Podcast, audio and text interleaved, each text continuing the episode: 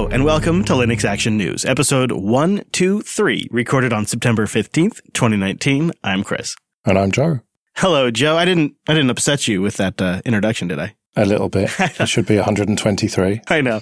I know. I just, I had to do it. Well, we start out with some great news for users of the GNOME desktop. Version 3.34 is released. And this is all about performance, it seems. Yeah, thanks to some last minute mutter patches that made it in just under the wire, as they say, if, as if there is such a thing in open source development. Uh, and it, it introduces some nice performance improvements in just sort of basic animation things and some areas that, uh, turns out were just a, a minor correction. In one case, Joe, uh, they they were using GPU acceleration for a certain task, and it turned out that the CPU overhead to execute on the GPU was pretty considerable. And so by just taking it back to the CPU, they saved a ton of time and increased performance. Small tweaks now, some of which are coming right out of Canonical now that they're using the GNOME desktop as their default desktop. Yeah, I was talking to Will about that on Late Night Linux, and he said that it's amazing. It's night and day between 1804 and 1910. I haven't made the upgrade myself, but I've been using some patches from upstream on my current GNOME installation and I've noticed an improvement. So it's, it is really good. And when you have this now as the primary quote unquote enterprise desktop, seeing these kinds of performance improvements benefits more than just one distribution. This is something that benefits a lot of users now. It doesn't address some of the core concerns I have about GNOME's fundamentals, but it's great for what we have right now. And, and on top of these performance improvements, there's simple, nice quality of life improvements that are also landing. GNOME 3.34 introduced a custom folders area in the applications overview. So sort of like on a smartphone, how you can drop things inside a folder. You can now do that in the application overview. And SysProf is making performance profiling of applications on the GNOME desktop even easier. And there's also multiple improvements to Builder which include an integrated dbus inspector. All in all, though, this is telling a story that this is becoming an even more mature platform for developers and a more mature platform for power users. Well, I actually did try this out. I installed Xubuntu 1910, the daily image, a couple of weeks ago, and I've been keeping that up to date. And I thought, well, why not just install the Ubuntu session on top of that? And then logged into it, and I don't know, it's just GNOME. I, I, just can't get on with it. But I did notice on my little Vivo book that really isn't very powerful, that it was very smooth with the animations and everything. And it did feel faster than the last time I checked it out. But it's still just too fancy, too many animations. Just not like a proper desktop enough for me, I'm afraid. oh, yeah. All that polish is just, it's so frustrating. Well, yeah, the promotional video talks about how it's animation centric and everything. It's just, it's just not for me. But this is our flagship desktop. It's default on Ubuntu and Fedora. So it's important to get those things like the animations working really smoothly because most people actually like that stuff. I take your point with the animations because you convinced me to really tone it way down on my Android device. And I feel like that's made it perceptibly faster to me. And I've wondered why I haven't been compelled to turn off the animations on my iPhone when I find it to be a net enhancement on Android, but I don't find it to be a net enhancement on iOS. In fact, uh, they're, they're even for my taste, they're a little too they're too long. The animations coming in and out of folders and closing applications and the application switchers, it could be a little bit faster. And I've wondered why I, I've turned them off for a little bit and then I've turned them back on. And what I realized, it's sort of the same with GNOME versus Plasma for me. In GNOME Shell, the animations provide context. The, the application's overview and the way the windows open and close provide a, a sort of a hint of functionality, what's happening. They give me a, a context of awareness on my desktop. On Plasma, I can turn it way too far where things are just animated like crazy and there's no real rhyme or reason. It's not, it's not a particular flow. It's kind of the same thing on iOS. When, when you close or open an application, they zoom in and out of the icon. They give you spatial awareness of where that's at and there's a utility to it. And so when the animations provide functionality, utility, or, or even if they're just subconsciously giving me cues on, on how to navigate my UI, I find them useful. And when they're more candy. They're just extras that are just all over the place, no real rhyme or reason. Over time, I just tend to turn them all off. I might try them for a bit, but then I turn them all off. And GNOME Shell's really struck that balance for me. The animations are um, minor you know, they're in the right place. They're smooth now. They don't seem like they detract from the experience. They, they provide some level of context to the experience. So I really like it. I'm still using XFCE on my workstation here in the studio, still using Plasma in the actual recording area. But on my laptop, I've switched over to GNOME Shell on Wayland because of the smoothness and richness of the whole UI, in part because I find these animations actually add to the experience. Well, I get it, and I get why people are into it, but I'm just not, I'm afraid. That's why there's more desktops than you can shake a stick at, Joe. Indeed. and if you're on a desktop that isn't GNOME and you want to update the firmware on your device and you want to use a GUI for it, well, there's now a release of GNOME firmware, which we talked about a couple of weeks ago, I think. We did indeed. And to keep things fun, it's just arbitrarily being called 3.340 to celebrate the new release of GNOME as well. Um, I think that's, that's great. It's just really kind of an indication this thing is ready to be used by end users. It's not going to be installed by default, at least right now, but it is available right now on FlatHub. I loaded it up and, uh, one, I guess I, I've seen it in the screenshots, but one thing I didn't expect when I put in my actual system, it read all my hard drives and got all of their vendor information, their BIOS or firmware, whatever you want to call it, uh, uh, what kind of um, steps I have to take to do the updates to that particular device. I, I guess I was I was expecting more like my traditional BIOS, and just sort of completely forgot that my SSDs all have firmwares on them as well that need updated. So it, it's a pretty nice project just in that sense. You see a list of everything that's supported. You get firmware information, you get serial information, vendor information. It's a really handy app. Yeah, I tried it out and it's very simple. It's not much to it. Unfortunately, the machine I tried it out on didn't have any devices that had any updates available for them, so I wasn't able to fully try it out.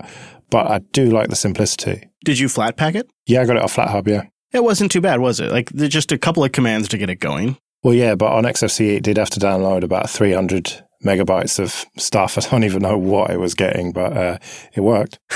yeah, I suppose you might have been missing some of the theme stuff. yeah.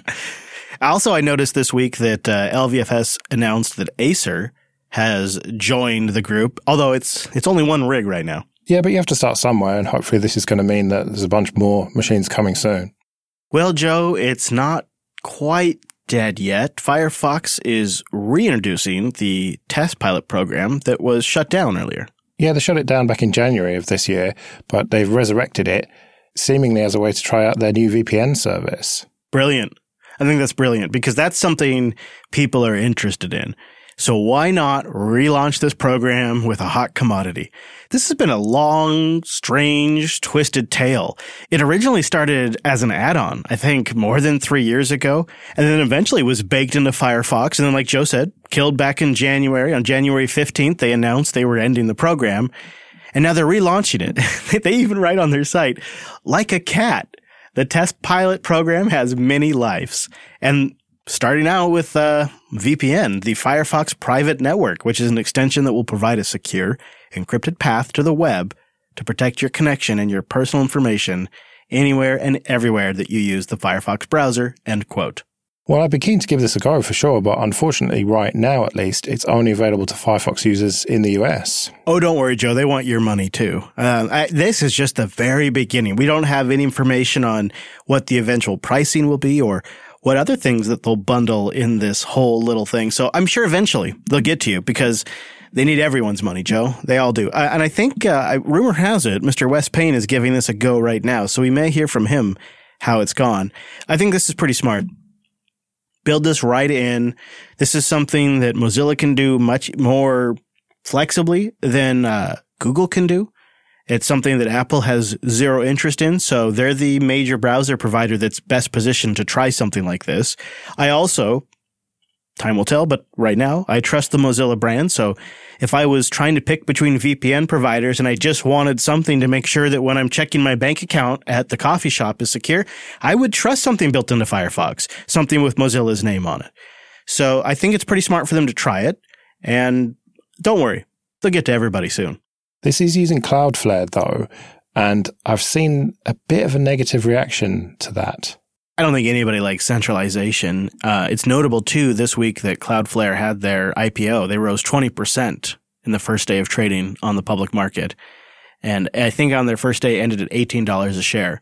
So Cloudflare has a lot going on right now, including being closely connected with another feature that Mozilla is rolling out to Firefox users in the US.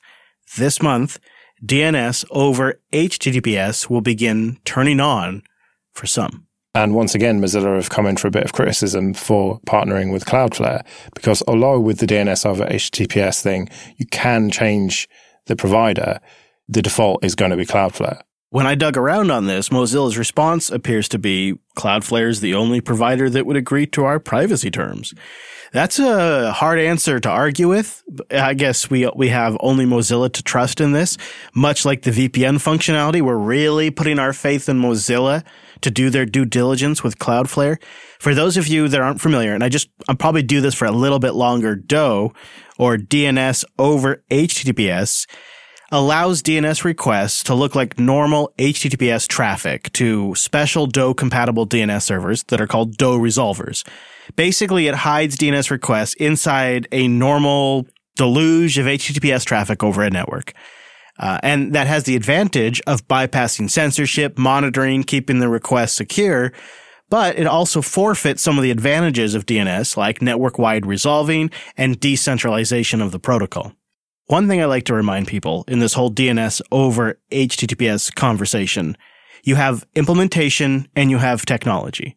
The implementation can be done wrong and you can have centralization and you can have monitoring and you can have all kinds of awful things happen. That doesn't mean the technology is necessarily flawed. There, there's two separate issues here. Yeah, and Mozilla is actively working on the implementation of this.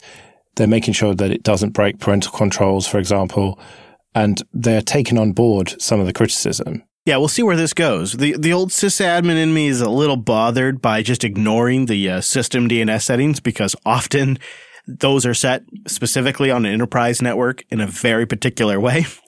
Um, however, like you said, Mozilla is testing this uh, and I'm not the only one that's concerned. Others are concerned as well. So we'll see this work itself out in the quote unquote marketplace. But like an example, uh, OpenBSD is going to ship their redistribution of Firefox with DoH turned off because their view as a project is that all applications should respect the system DNS settings. Well, yeah. And just because it's default doesn't mean that you as the administrator can't turn it off. And if you're controlling the machines in a whole enterprise, and you are controlling the DNS, then there's no reason why you can't just turn it off. I also kind of feel though like it, the genie's out of the bottle on this one. Apps on phones are going to start implementing this, and even Google is working on it with Chrome in version 78 for a small group of users running Chrome 78. Google will run an experiment that checks if their DNS provider is part of a small list of known DoH compatible providers. If your DNS provider is on that list, Chrome will automatically upgrade to DoH just in the background. So if you're using Google DNS or Cloudflare or OpenDNS, which is a couple of popular ones, it may detect this and just start trying it and see how it works. Yeah, it does feel like this is going to end up being default in all the browsers before too long. I also think messaging applications will be quick to adopt this. Just picture something like Telegram. If they have censorship issues at the state level, using something like DoH might help bypass that censorship it it could give people a voice in some cases. Like there's there's a lot of like, you know, pro humanity arguments that can be made as well as oh my god, think of the children arguments that can be made saying, well, you'll bypass parental filters, you'll you'll bypass social media filtering. So it's this is going to be a fascinating one. Well, in the short term, you wouldn't think that the next release of CentOS was going to be hotly anticipated. But even apparently the CentOS community gets pretty excited about the next big release. And unfortunately, they're going to have to wait a little bit. So Red Hat Enterprise Linux 8 came out on May 7th, 2019. The moment that happens, everyone asks the question, when CentOS 8 shipping? And as happened, CentOS users started complaining on the development mailing list which kind of kind of kind of felt like old times. back in the good old days when CentOS would lag way behind a RHEL release. And there's all kinds of responses in the thread. The, the traditional like people that get very upset and then people that are very thankful for all the hard work. There's some name calling in there. Lots of back and forth. But you eventually get to the nugget that the team just has limited time, limited resources. Which is a shame given that Red Hat bought them. You think they would have given them a few more people to work on it. Is it a shame or is it a sign that they've they've taken sort of a, a hands-off approach and they let the project continue on its organic original path? I don't know. yeah, maybe it's a good sign. But on the CentOS page on Wikipedia, there's a very handy table that shows you the CentOS releases next to the RHEL releases and the delay in the number of days. And looking at them, it's usually around about a month, maybe a little bit more than that, five or six weeks.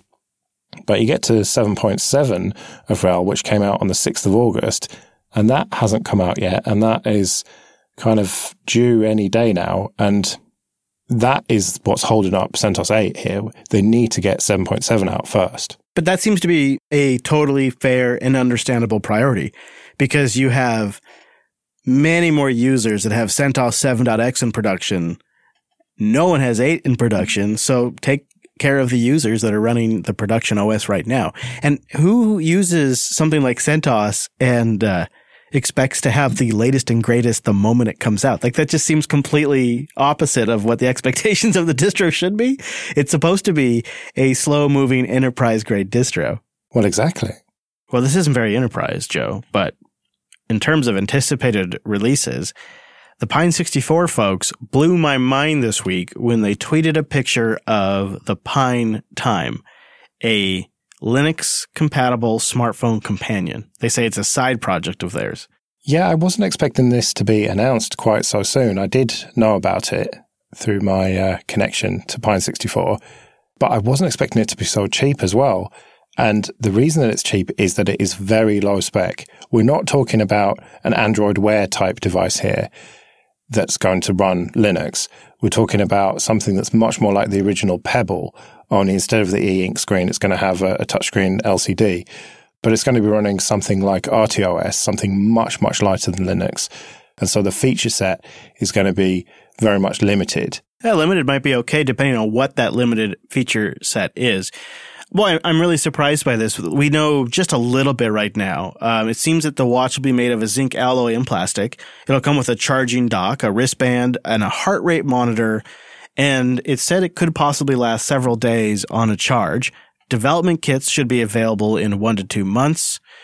Pine Time seems to be really similar to an existing fitness tracker that's sold on AliExpress, but it appears this might be slightly nicer. For example, this has a full touchscreen, whereas the AliExpress has just a one touch button, as well as this may have firmware that is fully freeable.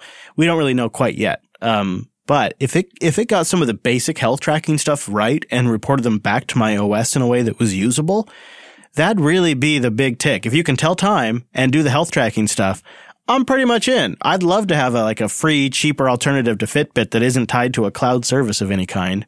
This would be an easy 25 bucks for me.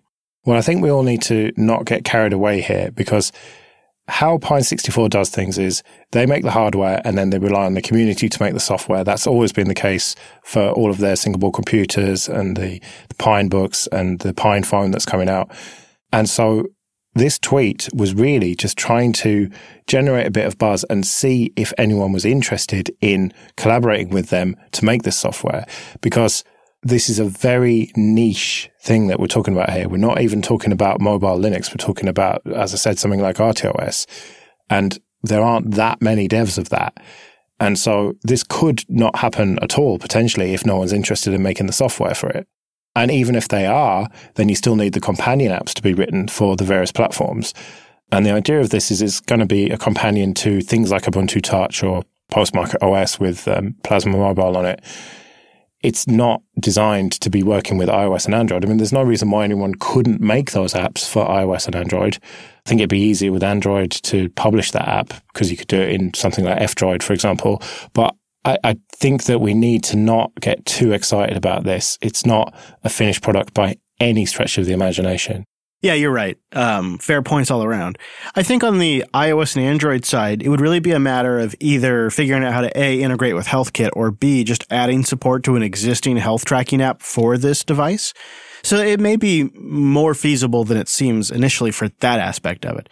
The reason why I think it's kind of clever, and it, it both makes me think that they're trying to bite off more than they can chew, which we'll see. That's yet to be determined. But it also makes me think this is the area where we should be pushing. Smartphones are done. When I look at the Pine 64 phone, I think to myself, the Pine phone's going to be great for individuals like yourself and I who love to mess around with this kind of stuff, load different firmwares, build tools out of them. That's you know a, a it's a real nice market to serve, but it's it's not going to compete with iPhones or LGs or Samsungs. It's never going to compete. That that's done. The the Pepsi and Coca Cola of that world has been established. You need ecosystems. You need developers. You need tons of marketing. You need deals with carriers, etc. etc. But wearables still seems really nascent. You have the Apple Watch and then you have everything else. And everything else is a bit of a mix. Fitbit seems to be doing pretty strong. Nothing's really grabbed hold of the Android Wear market particularly strong. Uh, but Fitbit seems to be decent. There's a couple of competitors out there, but there's still room to dominate the wearables market, to offer something that's just a damn watch, but also can track your heart rate and your steps and, you know, help you, help you lose a few pounds. That's the value of the Apple Watch. That's why even when I'm carrying my Pixel 3, I still have my Apple Watch on my wrist. Well, I don't think they're aiming for mass market adoption with this. And having spoken to Lucas from Pine64 about it, it's pretty much ready to go, just needs the software for it. The factory is ready to spin up and, you know, make them, but they just need the software. And that software is going to take a long time to come. And so, you know, we're talking about next year, definitely, um, before this is a, a reality. Could you imagine a watch where the community um, could create different apps for health? I follow the sleep apnea community and their adventures in hacking their CPAP machines. I wonder, like, could somebody make a sleep app for a watch designed specifically for those of us that have sleep apnea? There's all kinds of possibilities if we could just open the doors a little bit. It doesn't need to sell tens of millions. And also, Joe, what a statement does it make about how approachable this level of hardware is getting? Like, it's not going to be some performance monster. But a watch that can run an operating system with wireless chips in it and heart tracking that can be sold for less than hundreds of dollars, it, it's just kind of a remarkable statement about where hardware is at right now. It is, yeah. All I want is notifications on my wrist and security, something that's going to get patches. And when the next BlueBorne or whatever it is comes along, it gets patched against that. Oh, man notifications on the wrist are the worst. That's that's like the worst thing. That's that's what I hate the most about my watch. I I actually spend a fair amount of effort making sure that only a certain kind of notifications get through my watch because it's it's a different level of intimacy. They are vibrating something on your body that's attached to your arm. And so when somebody's like sending you a stream of consciousness that's 15 messages long, that's 15 times that your arm will buzz. It's drives me nuts. So I really, that's the one thing I hate about these watches is the notifications. oh, sorry. I better stop doing that then, sending you my streams of consciousness. Actually, you're pretty good at it. You, I was just thinking this earlier today. I'm not kidding. I was thinking before the show, you and I were having a chat and you put everything in one message and I was actually doing it to you. In fact, I even did a correction as a separate message instead of doing an edit, which I apologize. Yeah, I try and edit the message. Like if someone hasn't read it, then I'll try and edit in all the extra stuff as I think about it rather than sending a bunch of extra messages. That's kind of a polite thing to do, I think. It's the decent thing to do. I try to do it too, but I was on a roll, Joe. well, speaking of rolling, this show rolls right on. LinuxActionNews.com slash subscribe for all the ways to get new episodes every single week and linuxactionnews.com slash contact for ways to get in touch with us. Hey, we've got two big announcements. I'm very excited to say that Self Hosted has launched, selfhosted.show. Go check that out. Episode one is out now. And Linux Headlines, brand new show from Jupiter Broadcasting every single weekday. Just the news you need to know about in three minutes or less. LinuxHeadlines.show. And being under three minutes means that it is just the headlines and the need to know details. Our first week is out. We're just getting started, and it also makes for a great flash briefing on the Echo. Very proud of the team for launching that. Go check it out. We'll be back next Monday with our weekly take on the latest Linux and open source news. I am at Chris LAS. And I'm at Joe Ressington. Thank you for joining us, and we will see you next week. See you later.